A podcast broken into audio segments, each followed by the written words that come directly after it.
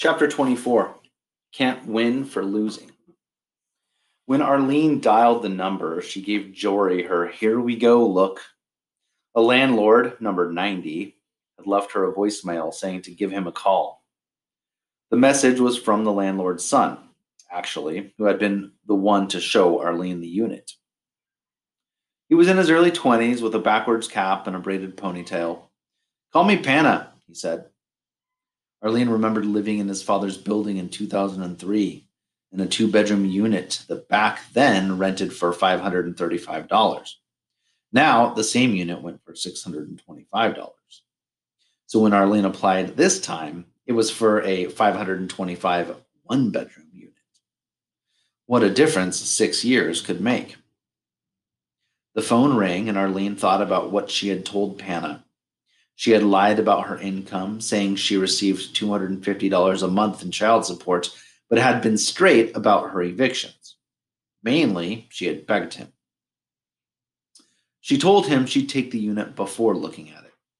She didn't much consider the neighborhood or the condition of the place. Whatever I get, whatever I get, she figured. She had said, I'm in a shelter, please. Panna answered. Yeah, so we checked you out. Everything was what you said it was. So we're going to work with you. Arlene jumped up and down and let out a muffled yes.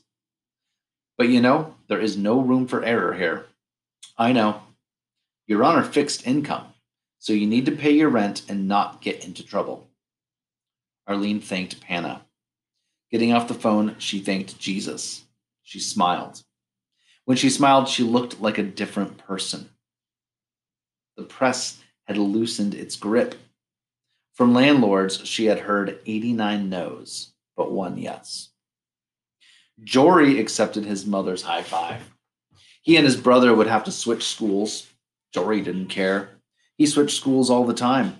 Between seventh and eighth grades, he had attended five different schools when he went at all. At the domestic violence shelter alone, Jory had racked up seventeen consecutive absences. Arlene saw school as a higher order need, something to worry about after she found a house. Plus, Jory was a big help. He would bound down the street and memorize numbers off rent signs and watch Jafaris when Arlene left with her house notepad. He was a good, he was good for a laugh, too. When things looked bleak, he would try to make his mama smile by freestyling badly as the city rolled past their bus window. I, I, I, looking for me a house to move in. That was my old school. That's my old block. That's my old gas station. We looking for a house. If Jory worried about finding a home, he never showed it. Jafaris cried when they left the shelter, holding on to the remote control car and stuffed Elmo and social worker. A social worker had given him as a parting gift. I can't look, he said as the car pulled away. Arlene rubbed her boy's head and told him he would, he should be happy leaving the shelter. Jafaris didn't understand why. It was quiet and warm, and there were toys there. Their new apartment building was at the busy intersection of Tetonia and Silver Spring, in a more industrial part of the north side. Arlene climbed the steps to the third-floor apartment while Jory and Jafaris took a giggling ride in the creaking elevator. Inside, the walls were freshly painted, and the gray carpet was thick and clean. There was an air conditioning unit and fixtures on every light. There was a small kitchen with light wood cupboards, each one of which had a handle. The hot water worked. Arlene took her time inspecting the place but couldn't find anything wrong. She opened a window and looked out over the cars driving by and our steel and heating's distribution center across the street. She felt good but tired. Once all the trash bags of clothes and boxes of canned food were moved in, Arlene sat on the floor. She found a soft bag and leaned back on it. She felt at peace, at home. It had been two months since her eviction hearing with Sharina. Jory sat down beside Arlene and pitched his head into her shoulder. Jafaris followed, followed, lying on Arlene's leg, legs and resting his head on her belly. They stayed like that for a long time. After a few quiet days, Arlene learned that Terrence, everyone just called him T, was dead. T was one of the only people Arlene still kept in touch with on Larry's side of the family. His cousin, P A, whom Arlene also loved, had shot him. During an argument, T had hit P A over the head with an axe handle, and P A went to get his gun. Before he returned, he called T's mother, saying that he was going to kill her son. Then he did. T's death interrupted Arlene's life in, an un in, in the usual way. She wept for him and reminisced with old friends and arranged for Jafaris to stay over at his foster mother's home during the funeral. He was too young to go, Arlene thought. Some people were talking about going to Ponderosa Steakhouse after the funeral. Those who couldn't afford it donated plasma so they could have a place at the table. When Arlene and Jory visited T's street memorial near Fond du Lac Avenue on the northwest side, she straightened the flowers and stuffed animals. It was a handsome memorial adorned with large cream ribbon, poems, silk roses, and several bouquets of white and yellow daisies, carnations, and Elstromeria, type of flower, I guess. Arlene walked to T's house and stood on the steps, walked back to the memorial, then walked to the steps again. Time is going fast, ain't it? Jory said. I bet when we get down to the funeral, time will be going slow. On the morning of the funeral, Arlene put on dark jeans, a Roca wear t-shirt, and a blue hoodie. And she and Jory descended the stairs on the way out. They met Panna on his way up. I need to talk with you, he said, about two nights ago. Arlene's mind raced. That was when she had called nine one one because Jafaris was having an asthma attack. This is a nuisance building, Panna said. We can't have police coming up in here. Just the fire department and ambulance came, Arlene said. Police don't come for an asthma attack. Still, that wasn't the only issue. A neighbor had complained that one of Arlene's friends had knocked on the door and asked for weed. Trisha. She was babysitting the boys at the time. And Jafaris had been caught dropping something out of their thirty-story window. If things don't get better, we're going to ask you to go. Outside, on her way to New Pits Mortuary, Arlene shook her head. If it ain't one thing, it's another, she said. Besides trying to stay in Panna's good graces, Arlene was having a problem with her food stamps. She had submitted the necessary change of address form, but there was some holdup. Then there was the problem of getting everything out of storage. She needed to find a way to move her things fast, or, come the first of the month, she would fall behind on payments. Either that or fall behind in rent. And now T was gone and, in a way, so was P A. Poverty could pile on. Living it often meant steering through gnarled thickets of interconnected misfortunes and trying not to go crazy. There were moments of calm, but life on balance was facing one crisis after another. At least Arlene had a home, a floor of her own to sleep on. Arlene hesitated in front of the door at Pitts. Built in the nineteen thirties, the funeral home on West Capitol Drive was a North Side institution. Fashioned in the French Revival style, the Lannon stone building was adorned with an octagonal stair tower, thin, elegant windows, a deep maroon entrance canopy stretching across the sidewalk, and steep roof lines with a towering chimney. Jory drew up next to his mother, and they walked together. The sanctuary was packed. Teenagers and children huddled together wearing personalized shirts with T's face or the face of someone else who had been cut down young. Grandmothers and grandfathers were there in cream and brown suits with matching felt hats. Big C, T's brother, was up front in a crisp blue t-shirt with matching bandana and sunglasses. Uncle Link showed up with a half-finished cigarette behind his ear. A towering man walked down the aisle slowly as his wife leaned her face on his back and wept. Arlene took a seat at the rear, reflecting her status in the family. T looked good, dressed in long-sleeved black t-shirts and a new Oakland Raiders cap. He had almost made forty. The preacher looked down on him. It seems like every time I come over here, I see someone who looks at me, lying in a casket, gone too young, he said, shaking his head above a fat Windsor knot. Then he boomed, raspy and impassioned. What has happened to the love amongst us? What has happened to the concern? Can't nobody help us but us? Go on. That's right. That was my baby. After it was over, Arlene joined Uncle Link and a few others outside. Someone handed her a can of old English malt liquor, and she poured it out for tea, making pretty amber circles, amber circles in the snow.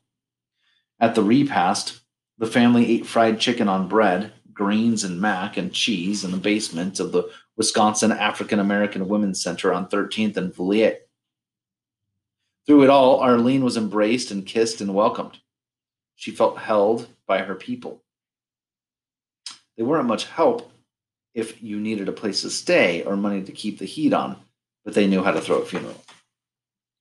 The next day, no one was calling, and Arlene got back to making her apartment a home. She enrolled the boys in new schools. She got her stuff out of storage and hung pictures on the wall. A neighbor gave her a couch. Arlene's old apartment on thirteenth Street was still was usually messy because cleaning didn't do much good, with what with its cracked windows, ravaged carpet, and broken bathroom. But Panna's father kept a nice place. It could look respectable if Arlene kept it nice. She did. Over the sink, she wrote a little note to Jory. If you don't clean up after yourself, we're going to have problems. On the counter, she set out a candle for Saint Jude, patron saint of difficult cases. When people saw Arlene's apartment, they would say, your house is so pretty. Some even asked if they could move in. Arlene would feel proud and say no. Jory tried to adjust to his new school. He was technically in eighth grade, but so far behind that he might as well have been in seventh. It was frustrating, and on top of that, T's death had unsettled him. It had come out that when P A called T's mother, he had called from Larry's phone. The police questioned Larry, but released him. It still twisted Jory up inside. Why was his daddy with P A that night? Exactly two weeks after the funeral, the teacher snapped at Jory, and he snapped back. He kicked the teacher in the shin and ran home. The police followed him there, the teacher having called them. When Panna heard about it, he made Arlene a deal. If she left by Sunday, he'd return her rent and security deposit. If she didn't, he would keep her money and evict her. Children didn't shield families from eviction. They exposed them to it. Arlene took the deal, and Panna was nice enough to help her move. She pulled her dishes out of the clean cupboards and took her decorations off the walls. When Arlene had finished stuffing everything into trash bags and recycled boxes, Panna loaded his truck and drove Arlene's things right back to storage. Arlene had lost the pretty house and felt miserable about it. Why, why it's like I got a curse on me, she wondered. I can't win for losing, no matter how hard I try.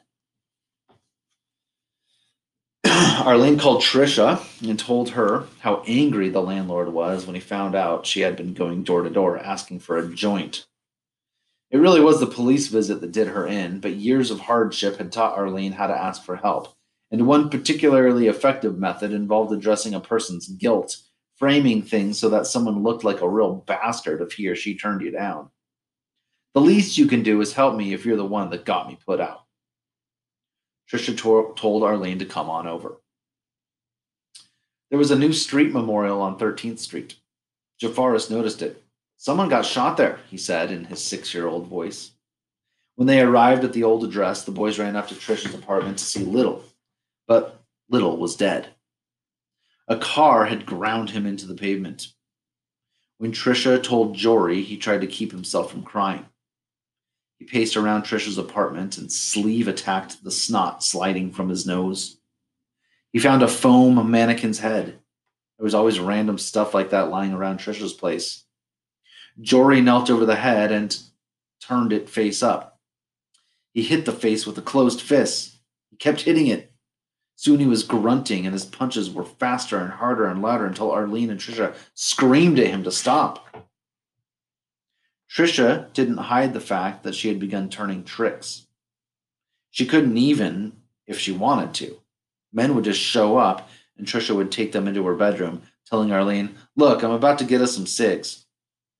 Trisha would emerge later with eight or ten dollars. Once Jory walked in to find a man in bed with Trisha, his pants on the floor next to them, and her lipstick smeared. In crowded houses, there were no separate spaces, and children quickly learned the ways of adults.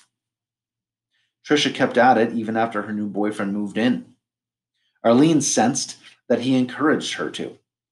She also figured it was the boyfriend who told Trisha to raise Arlene's monthly rent to one hundred fifty dollars from sixty dollars. The man went by a string of nicknames. Trisha called him Sonny. He was a thirty-year-old man who had just served five years for selling drugs. Skinny, with a smooth walk, he bragged about having nine children by five different women and joked about taking a spatula to Trisha. When Trisha got money from John's or her payee, Sonny would take it. If Trisha called after Sonny on the street, he would ignore her and later hiss, "Don't call me, babe," in public. Trisha would ball up under the covers with her clothes on, or sit on a windowsill and light a cigarette, its smoke coming alive in the breeze like a raging spirit that had only seconds to live. Sonny's parents and one of his sisters moved in soon after Arlene did. Trisha's small one-bedroom apartment, which was in bad shape to begin with, began to buckle under the weight of eight people. The toilet broke and the kitchen sink started leaking. The leak got so bad that the floor filled with water that would ripple when Jory stepped in it. He spread old clothes on the ground to sop it up. "It looks like slums," Arlene said. "Kitchen all nasty, floor all nasty, bathroom." She thought about what to do next. What's beyond this? What's to come? It can't get no worser. Then a Child Protective Service caseworker showed up asking for Miss Bell. It was not Arlene's usual caseworker, but one she'd never met before. She knew Arlene was living there. Sharina didn't even know that. And she knew about the toilet and sink. The caseworker opened the refrigerator and grimaced.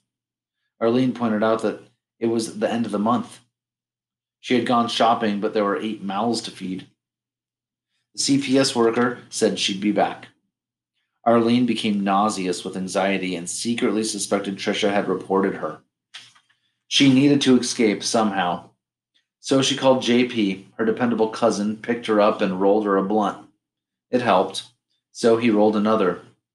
"J P always tries to make me forget about my stresses," Arlene said the next day. Finally, spring had come to the city. The snow had melted, leaving behind wet streets edged in soggy garbage. On the same day, the whole ghetto realized there was no longer a need to brace and tighten when stepping outside. People overreacted without regret. Boys went shirtless, and girls put lotion and sun on their legs before it was actually hot. Chairs and laughter returned to porches. Children found their jump ropes. Arlene and her boys had spent the past several days alone in Trisha's apartment. She relished the peace and quiet. Trisha and Sonny and Sonny's people had disappeared. Arlene didn't give it any thought, figuring they were visiting kin or friends. But on May first, movers stormed Trisha's apartment. They came with gloved hands, ready to work, but ended up looking at each other bewildered, trying to figure out what they should pack and what they should trash. Belinda, Trisha's payee, had um, contracted the men. She would later come to check on their progress, pulling up in a new Ford Expedition X L T with temporary license plates from the dealership. Chris had been released and came by the apartment looking for Trisha. Belinda didn't think her client was safe on thirteenth street anymore. Arlene stared out the front window. "This is too much for me," she mumbled. She had stayed with Trisha for a month and a half. Jafaris came home from school with braids on one side of his head. He watched the movers lugging out mattresses and dressers and shoving handfuls of clothes, shoving handfuls of clothes into black trash bags. To this scene, he had no reaction. He did not cry or ask a question or run to check on a special possession. He simply turned around and went outside. They stayed a while with Arlene's sister, who wanted two hundred dollars a month, even though Arlene and the boys didn't have their own room. During that time, Arlene lost everything she had in storage. Her glass dining table, the armoire and bedroom dresser she had acquired at thirteenth street, her air conditioning units. She had given Boozy the money to go pay it, but he lost or stole it. Then Arlene's welfare case was closed because she missed three appointments. The letters had once again been mailed to an address she was evicted from. "It won't stop for nothing," she said. Arlene eventually found another rundown apartment on thirty-fourth and Clark by the Master Lock Factory. Maybe this will be the end of it, she told herself. Arlene found enough stability to start looking for jobs. But not, not long after an interview at Arby's, she and her boys were robbed. Two men ran into her apartment and stuck a pistol in Jory's face. Arlene's caseworker told her the place was no longer safe, causing Arlene to flee once again to a shelter. Rents continued to rise. Arlene's next apartment took six hundred dollars of her six hundred twenty-eight dollars monthly paycheck. It was only a matter of time before her lights were shut off. When that finally happened, Jory went to live with Larry, and Child Protective Services placed Jafaris with Arlene's sister. Arlene began to unravel. "Just my soul is messed up," she said. "Sometimes I find my body trembling or shaking. I'm tired, but I can't sleep. I'm fitting to have a nervous breakdown. My body is trying to shut down." Arlene stood back up. She borrowed money from her aunt, Merva, to get her lights back on, and her boys came back. She took another apartment on Tamarack Street near Tabernacle Community Baptist Church. The apartment had no stove or refrigerator, but they boiled hot dogs in a crock pot or went to Saint Ben's to eat beef stroganoff with the winos. Sometimes Arlene would head out to a food pantry and Jafaris would ask, "Will you get me some cakes, Mama?" Arlene would smile and say, "You know, I'll try if they have them." Jory had been thinking about his future. He wanted to become a, a carpenter so he could build Arlene a house. "People be not thinking that I can do this, but you watch," he said. Arlene smiled at Jory. "I wish my life were different," she said. "I wish that when I be an old lady, I can sit back and look at my kids, and they be grown, and they, you know, become something, something more than me, and we'll all be together and laughing. We'd be remembering stuff like this, and we'd be laughing at it."